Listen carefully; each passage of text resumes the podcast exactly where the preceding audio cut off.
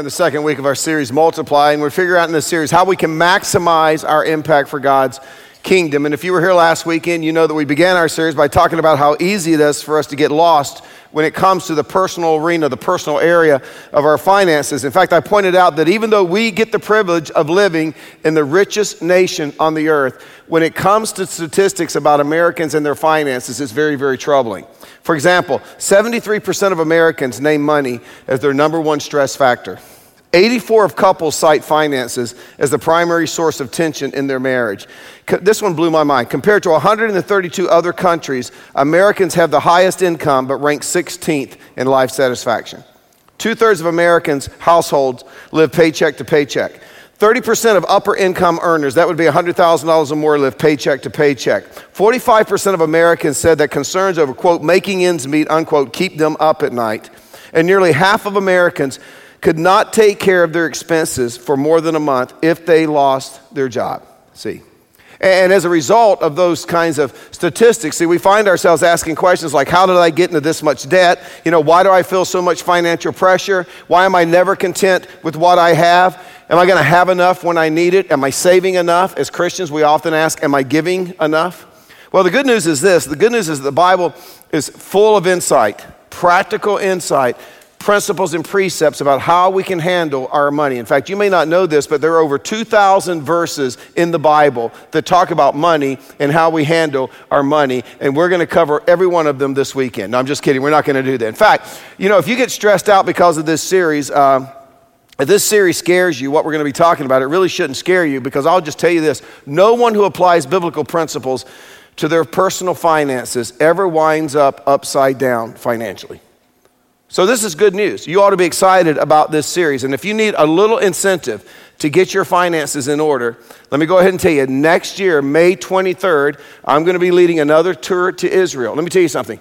If you want to go on one trip in your life, this is a good reason to get your finances in order. This is like a 3-year seminary crash course crammed into 10 days. You will learn more about the Bible. Your faith will come alive if you're on that trip with me. There's something about standing on Mount Carmel where Elijah prayed down fire from heaven. There's something about walking where Jesus walked. There's something about being in the hills of En-Gedi and walking into the caves that maybe David hid in when he was running from King Saul. But we're going to be going May the 23rd through June 2nd. You can sign up. You can go to the app. All the information is there. If you sign up by August 10th, you even save $150. And that's good biblical money management right there at its best. Now, last weekend, if you were here, I gave you an assignment. And this is what I asked you to do. I asked you to go home and to track your finances, see where your money's going. And many of you did it. In fact, Joe, who's over our communications, told me so many people went to the app and used the resources that were available on the app. That's good news. Now, some of you walked out of here and I ain't doing that. It never crossed your mind. You didn't do it. But just so you know, that hurts my feelings, but I don't think that bothers anybody. But this is what I want you to remember. The only way you're going to get to where you want to be financially is to figure out where you are financially. And if you didn't start last weekend, I would really encourage you over the next few weeks as we go through this series, get your head out of the sand, find out where you are financially. You can get resources from the Hope app. You can get resources online, but it's never too late to start doing what's right. And this, I'm telling you, is the first step to financial freedom. Now, this weekend, we're going to kind of look at a 30,000-foot view, and we're going to be asking the question, how does God view money? And the reason we're going to do this is because, see, as Christians, if we can get our arms around how God sees money, it should impact the financial decisions that we make in our lives. Because, see, here's the principle. When we see as God sees, we're more inclined to do as God says. Let me say that again. When we see as God sees, we're more inclined to do as God says. This is true in every area of life. You'll never have the marriage that God intended you to have until you see marriage as God sees marriage. And if you see it and you do what he says, you're going to have that kind of marriage. It's true in parenting. It's true in every area of life. So how does God see money? How does God view our money? And I know what some of you are thinking. He just wants it. Well, let me just give you some good news. If God wanted it, he would take it. Okay, after all, that's what the government does, and God's greater than the government. So if he wanted it, he would just take it. So just relax. God's not going to take your money. He would have already taken it, okay? Now, if you have your Bible this weekend, turn with me to Luke chapter 16. If you didn't bring your Bible, that's okay. We're going to put the verses up on the screen. Luke chapter 16, Jesus is once again telling a parable, and I think that Jesus had one goal in mind when he taught this parable, and it was to help his followers understand and to see how God views our stuff, how God views our worldly possessions, because again, if we can see our stuff the way God sees our stuff, then we can begin to understand what God has called us to do with our stuff, and it should make it easier for us to make better financial decisions about how we handle, how we manage our stuff. Luke chapter 16, verse 1, there was a rich man whose manager was accused of wasting his possessions. And so in the story, this rich man, he summons his financial advisor. He brings him in and he says to him in verse 2, "What is this I hear about you?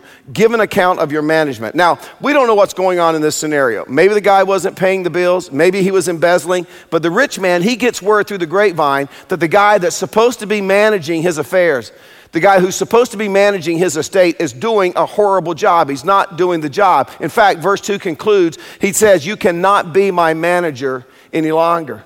You have to the end of the day to get things in order. You have to the end of the week to get me the reports that you need to get me. But your job here is finished."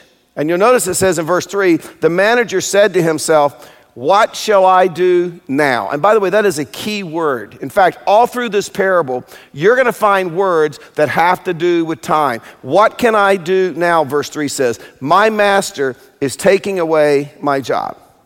So he begins to immediately think about maybe what else he could do with the rest of his life. And it says in verse 3, he says, "I'm not strong enough to dig, and I'm ashamed to beg." In other words, he thought, I could dig ditches. I guess I could do that for the rest of my life.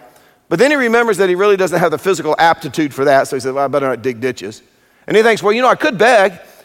But then he remembers, I'm not really very good at groveling. So he reads Now Discover Your Strengths. He takes the Myers-Briggs, gets some vocational testing.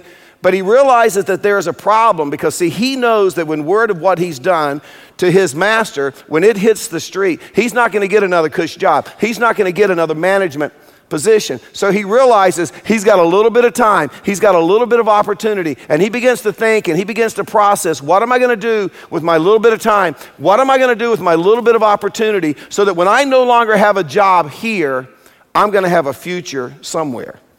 And he comes up with a plan, verse 4. "I know what I will do so that when," again, a reference to time, "when I lose my job here," look at this, "people will welcome me into their homes." In other words, people will still like me.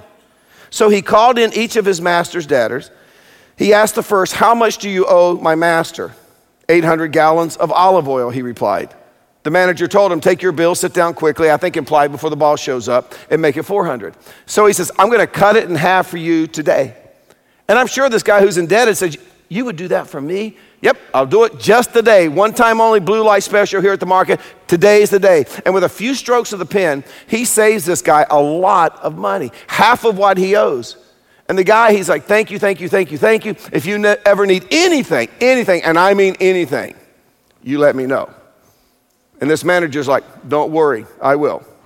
Probably sooner than you think. I'll let you know." Right, verse 7. "And then he asked the second, 'How much do you owe?' 1,000 bushels of wheat," he replied. He told him, "Take your bill, make it 800. So he slashes it 20%. Maybe the guy counters and says, "Would you take 700? He said, "Nope, today's special, 800. Take it or leave it." And the guy's like, "I'll take it." And he says, "Thank you, thank you, thank you. If you ever need anything, let me know," right? And he's like, again, "Don't worry, I will." And he goes through this entire list of everyone who owes his boss money, and he gives them a deal of a lifetime. Now understand, he's got the authority to do it, but he only has a little bit of time. He only has a little bit of opportunity, and he's figuring out how he can leverage it for his own good. Now this is what I'm sure of. I am sure that all the people that were sitting around listening to Jesus were thinking the same thing that we're probably thinking right now about this manager. What a loser. What a jerk. What a dirty, rotten scoundrel. Because, these people had been following Jesus long enough. They knew that whenever Jesus told a parable, somewhere God was in the parable, and somewhere they were in the parable. And they're trying to figure out, who's God in the parable? Where am I in the parable? But they do know one thing. Whoever this manager is, he is a jerk. But the real twist in the story is in verse 8, when the master discovers what the manager's been up to. It says, the master commended the dishonest manager because he acted shrewdly. In other words, the master calls in this crooked manager, and he says to him, "Wow, Wow, you are one shrewd dude, you know. And the manager's like, are you mad? The master's like, well, yeah, I'm a little bit mad. I mean, good gracious, but I can't be too mad at you. Look at what you did. You realized you were history. You realized you were done. You realized that you were toast. You realized you had a little bit of time and a little bit of opportunity, and you took advantage of that little bit of time, and you took advantage of that little bit of opportunity to make sure that you were going to have a future. Yeah, I'm a little ticked with you. That was clever. That was smart. That was shrewd. Never saw it coming. You're good. Now I remember why I hired you to start with. And again, the crowd is standing around and they're thinking, what just happened? What did I miss? What is going on? They're totally confused. Now, thankfully, unlike in most parables, Jesus decides to explain this parable, to explain what it means. See, Jesus often didn't do that. Jesus would tell a parable, the people didn't understand it, and Jesus would just say something like this, he who has ears to hear, let him hear, right? And Jesus would just drop the mic and walk off, right? But this time, he decides that he's going to explain the parable. This is what he says in verse 8. He says, for the people of this world, and that's a reference to people who aren't buying in to the dream, people who are not followers of Jesus Christ. They don't recognize him for who he is. People of this world are more shrewd in dealing with their own kind than are the people of light. In other words, Jesus says the people of this world, they're more shrewd than those of you who identify as being one of my followers, those of you who actually believe that there is an eternity. Because, see, they know how to take their little bit of time. They know how to take their little bit of opportunity, and they know how to leverage it so that their future on this earth is going to be taken care of. And Jesus says, listen, you guys that are my followers, you could learn a valuable lesson from this dishonest money manager. And I'm sure all of the people in the crowd listening are still sitting there totally confused. And so Jesus continues to explain this parable. And I got to tell you, this is so powerful because in doing so, Jesus helps us understand how God views, how God sees our wealth, how God sees our stuff. First of all, understand God sees our wealth as a tool. Look what it says in verse 9. Jesus says, I tell you, use worldly wealth. Now, you may have a translation. The old school says, use worldly mammon. And mammon's actually a good translation because mammon means more than money. I mean, yeah, it would include your money, but it would include more than your money. It would include, say, your house. It would include your furniture. It would include your baseball card collection. It would include your cars, your moped. It would include your retirement fund. It was your stuff. It's your wealth. Everything, literally, it's everything that's temporary on this earth. In fact, you could read verse 9 this way. I tell you, use worldly, just insert there, temporary wealth. That's what it means. Use temporary wealth to gain friends for yourself so that when it is gone, you will be welcomed into eternal dwellings. Now, be careful. Jesus isn't saying here that you can bribe or buy your way into heaven with your stuff, your wealth. Jesus is saying this. God sees all of our stuff. God sees all of our wealth, and he sees it as a tool, and we need to figure out how to use our temporary wealth in such a way that when this life is over and we walk into heaven, there will be people there to welcome us because of how we use our temporary worldly wealth. For example, you may be one of those individuals, and I know there are many of you, you open up your home and you allow a bunch of high schoolers to come into your home every week to have small group. And they come in. I was talking to one family, they said, we just clear out the family room. We take all the furniture out when we know they're coming. We don't even want to let them destroy it. And they crowd in, and they wrestle around, and they roughhouse, and they mark up the walls, and they spill soda all over the carpet. He says, we wouldn't miss it for anything in the world. What Jesus is teaching here is this. One day when you're in heaven, don't be surprised if somebody walks up to you that you don't even recognize. And they say, you probably don't remember me, but when I was in high school, you had a Bible study at your house. And I didn't even believe in Jesus, God, the Bible, but there was a girl that went, so I went.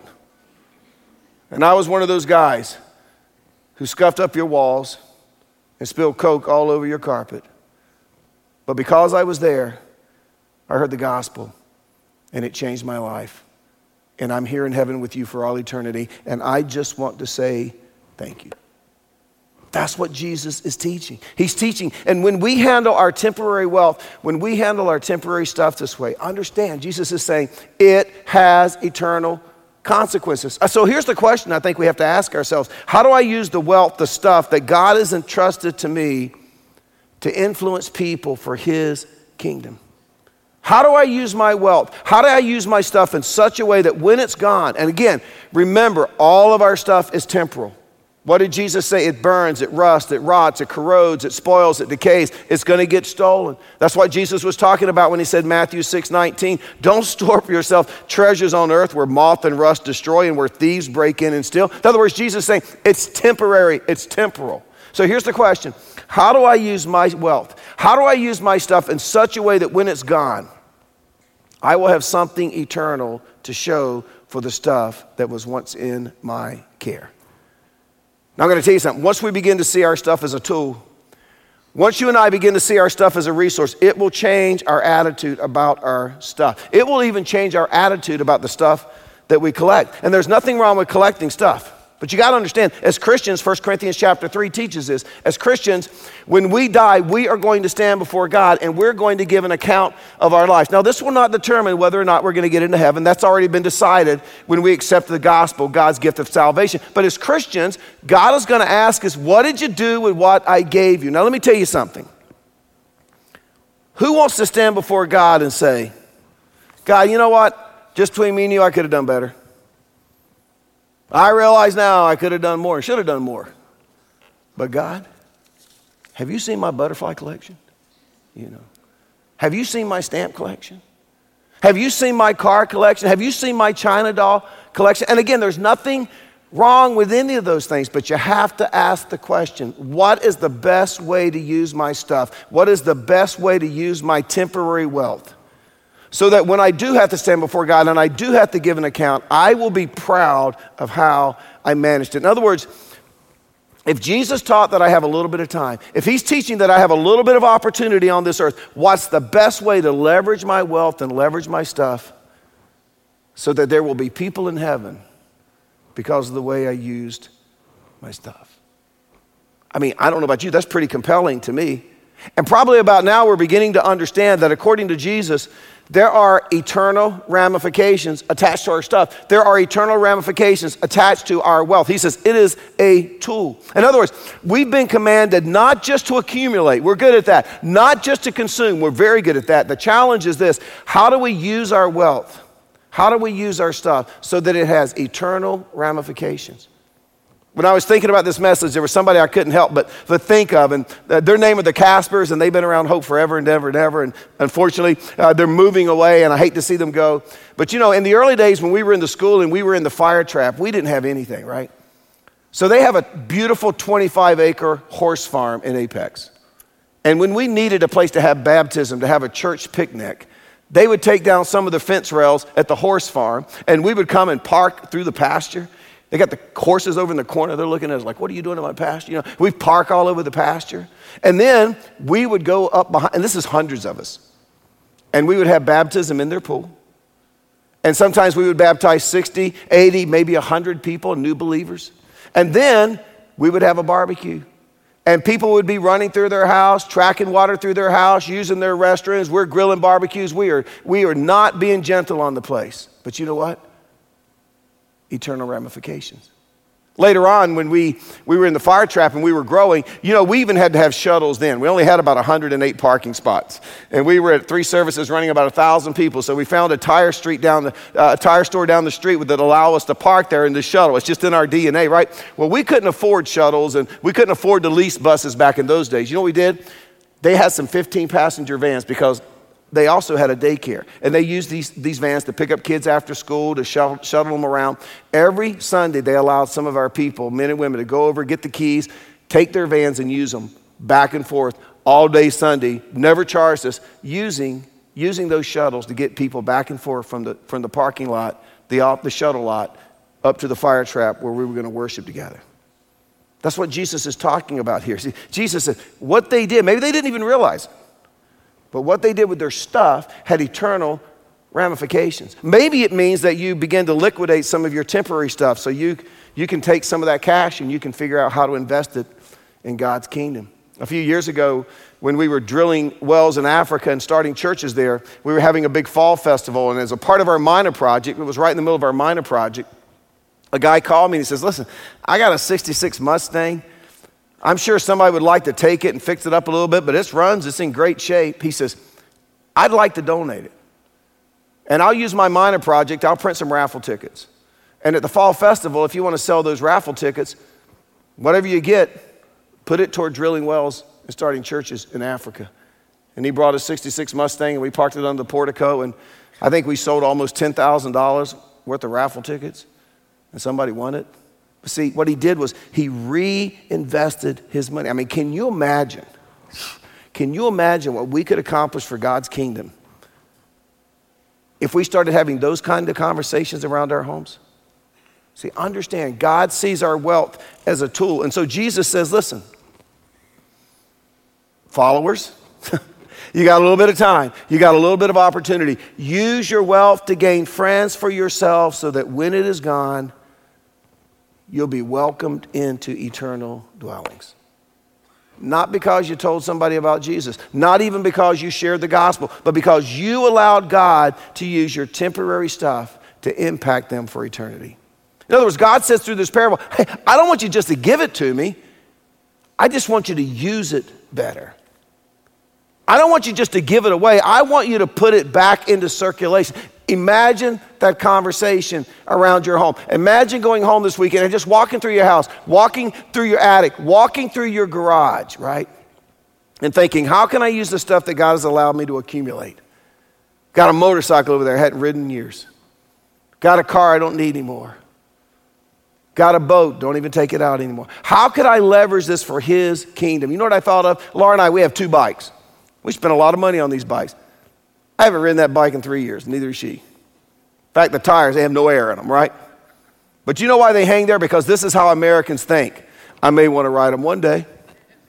And then, of course, we'll hang them back up for 3 more years, right? But I thought, what if I could find a ministry that could actually use those bikes? Or maybe I sell those bikes and I donate it to a certain area of ministry. Maybe I do that to help a kid go on a mission trip or something. But imagine if we began to have those kinds of conversations. Can you see how that kind of thinking would begin to change your perspective about your stuff, even about your personal finances? But our stuff is more than just a tool. God sees our wealth as a test. Look what he says in verse 10. Whoever can be trusted with very little can also be trusted with much. And whoever is dishonest with very little will also be dishonest with very much. You say, well, Mike, it kind of sounds like somebody's keeping an eye on us. Yeah. So if you have not been trustworthy in handling worldly wealth, your temporary stuff, who will trust you with true riches? And if you have not been trustworthy with what's this mean? Someone else's property, who will give you property of your own? Now, if you've been paying attention, right now it's starting to sink in. It's starting to make sense. In fact, I think the disciples who weren't the brightest bulbs in the box, I believe they even begin to get it at this point. But if the light still hasn't come on, let me tell you what Jesus is saying. Let me tell you what he's getting at. He's saying this. First of all, Jesus was teaching at best in this life, at best, from God's perspective, at best in this life, we have very little. And it's because, see, all of our stuff in this life is temporal. At best, we have stuff that spoils, evaporates, rusts, burns, gets stolen. It's temporal. That's what he means by whoever can be trusted with a little. But then second, even the little we have isn't really ours. You see that line in verse 12? And if you have not been trustworthy with someone else's property. See, this goes back to what Jesus taught over and over again through the Gospels. Nothing is ours. God owns it all. And everything we have because God in His grace gave it to us. If you have money and wealth, God gave it to you. If you have good looks, God gave it to you. If you have talent, God gave it to you. If you have brains, God gave you your brains. And Jesus is saying this, I'm watching you. And I want to see how you're going to use my stuff. And I'm especially curious to see how you use the little, the temporal. Because if I can trust you with the little, then I can trust you with a lot.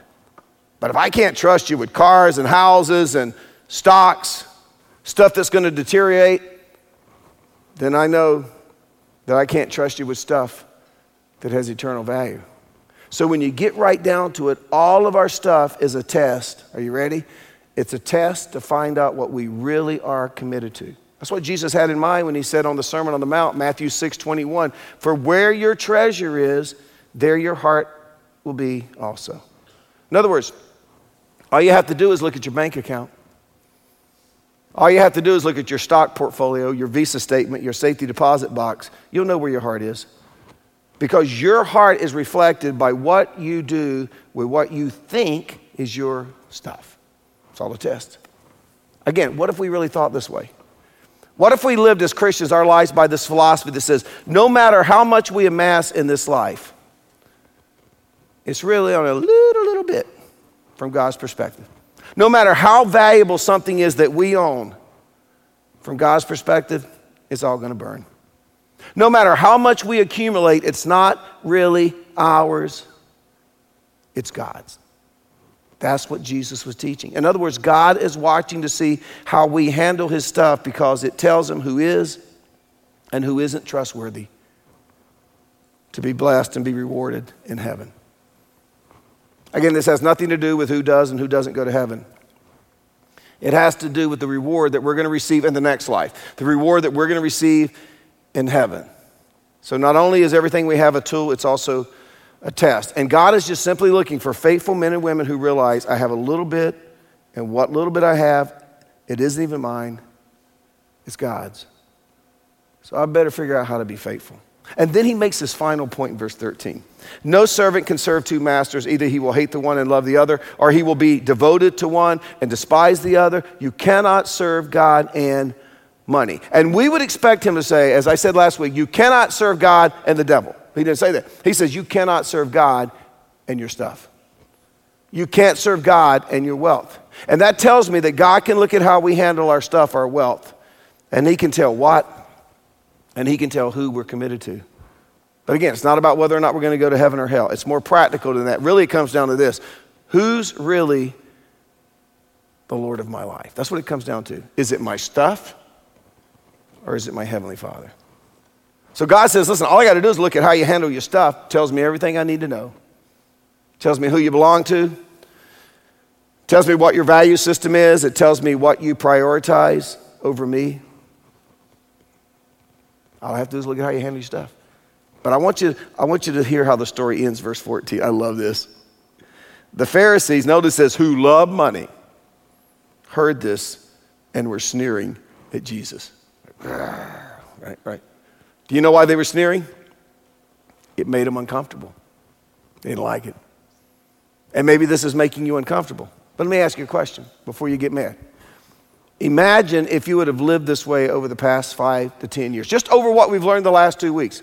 First of all, can you imagine how much better off you would be financially? To start with, if you would have applied what we talked about last week, you would know where your money's going. That's not a mystery. You would know. Second, you would be making financial decisions through the lens of, how can I best use my stuff, not just for me, but for others? And how can I use my stuff as an expression of my worship and devotion to God? I mean, can you see how much better your decisions would be financially? Can you see how much better off you would be financially? If you were making every decision when you were getting ready to purchase, to consume, by thinking, is this wise? I got a little bit of time. I got a little bit of opportunity. Is this wise? Let me tell you something. I got an email from a guy this week. He says, Mike, took me a while, finally figured it out. The more you give, the more you have. Thanks. Sign his name. Now, a lot of people hear that and they think, oh, God mysteriously goes, woo, gonna put some money in your bank account, woo, you know, right? You know what happens? When you begin to manage your money God's way, giving is certainly a part of it, but you know why you have more? You figured out how to manage your money. So not only can you give more, you have more, because you're applying these biblical principles as it relates to your temporary wealth. Let me tell you something. If this scares you, in other words, if you're thinking, oh, honey, if we do this, we'll never get a new car. We'll never get our new house. We'll never get our new golf cart. We'll never. Let me try to explain it this way. We keep our grandkids one night a week. Laura picks them up about 3:30 when they get out of school. I try to get off early that day. We go home. We try to go to the pool, hang out for a little while. Then often we barbecue and we have dinner together. And then we give them baths. And then we watch Wicked Tuna. That's a man show. Me and I got my 9-year-old granddaughter, my 8-year-old grandson, and my 3-year-old. They're into Wicked Tuna. They want to know, is the North going to win? Is the South going to win? We love Wicked Tuna, right? So we watch Wicked Tuna, and then about 8:30, we take them to bed, we pray with them. We just had the best time every week. Next morning, they get up, we take them to school. And so the other day, and I'm not sure why I'm wired this way, but I love to ask people questions that makes them uneasy and uncomfortable. I don't know why that is, right? I love to see couples who've been on like their second or third date say, so when are you guys getting married? And just watch the blood run out of their face because the guy, I just love to put people in a spot like that. So Brennan, my 8-year-old grandson, he's sitting at the counter, he's eating his cereal, he's just very shy and introverted. I said, so Brennan, school's almost out. He said, yep, next Friday's the last day. I said, you got a girlfriend? No, Papa. I said, I bet you do. And Olivia's going, I bet he does too. Olivia, this is just between me and Brennan, right? No. I said, Brennan, is there a girl you're going to miss this summer? No, I don't have a girlfriend. I said, Brennan, have you ever kissed a girl? Gross, Papa, that's gross. I would never kiss a girl. This is what I told him. I said, listen, Brennan, I've been on both sides of this issue. To kiss a girl or not to kiss a girl. Brennan, I'm telling you something. It's much better over here. It's much better over here. Now, let me tell you something. In the same way, if you're having a negative reaction to this message, you know why? It's because you've never been over here. I mean, do you know why this scares you? It's because everything you've ever been taught about money your entire life is consume it, spend it. When I run out, I got to figure out a way to get some more so I can spend it too, right? And you do that, you live that way, and it's because, see, you've been thinking, here's the philosophy you live by, that somewhere down the road, there's going to be this ultimate sense of satisfaction. Somewhere down the road, there's going to be this ultimate sense of contentment. Somewhere down the road, you're going to say, whoo, finally, I have everything I want. I have everything I need. I don't want anything else. And you know that's not true. You know that's never going to happen, but see, you don't have any other options. So we consume, we spend, and our society makes it easier because there's always something newer, something shinier, something faster, something bigger. But I'm going to tell you something. I have never, ever met anyone who lived that way and then embraced God's way and then went back to the old way.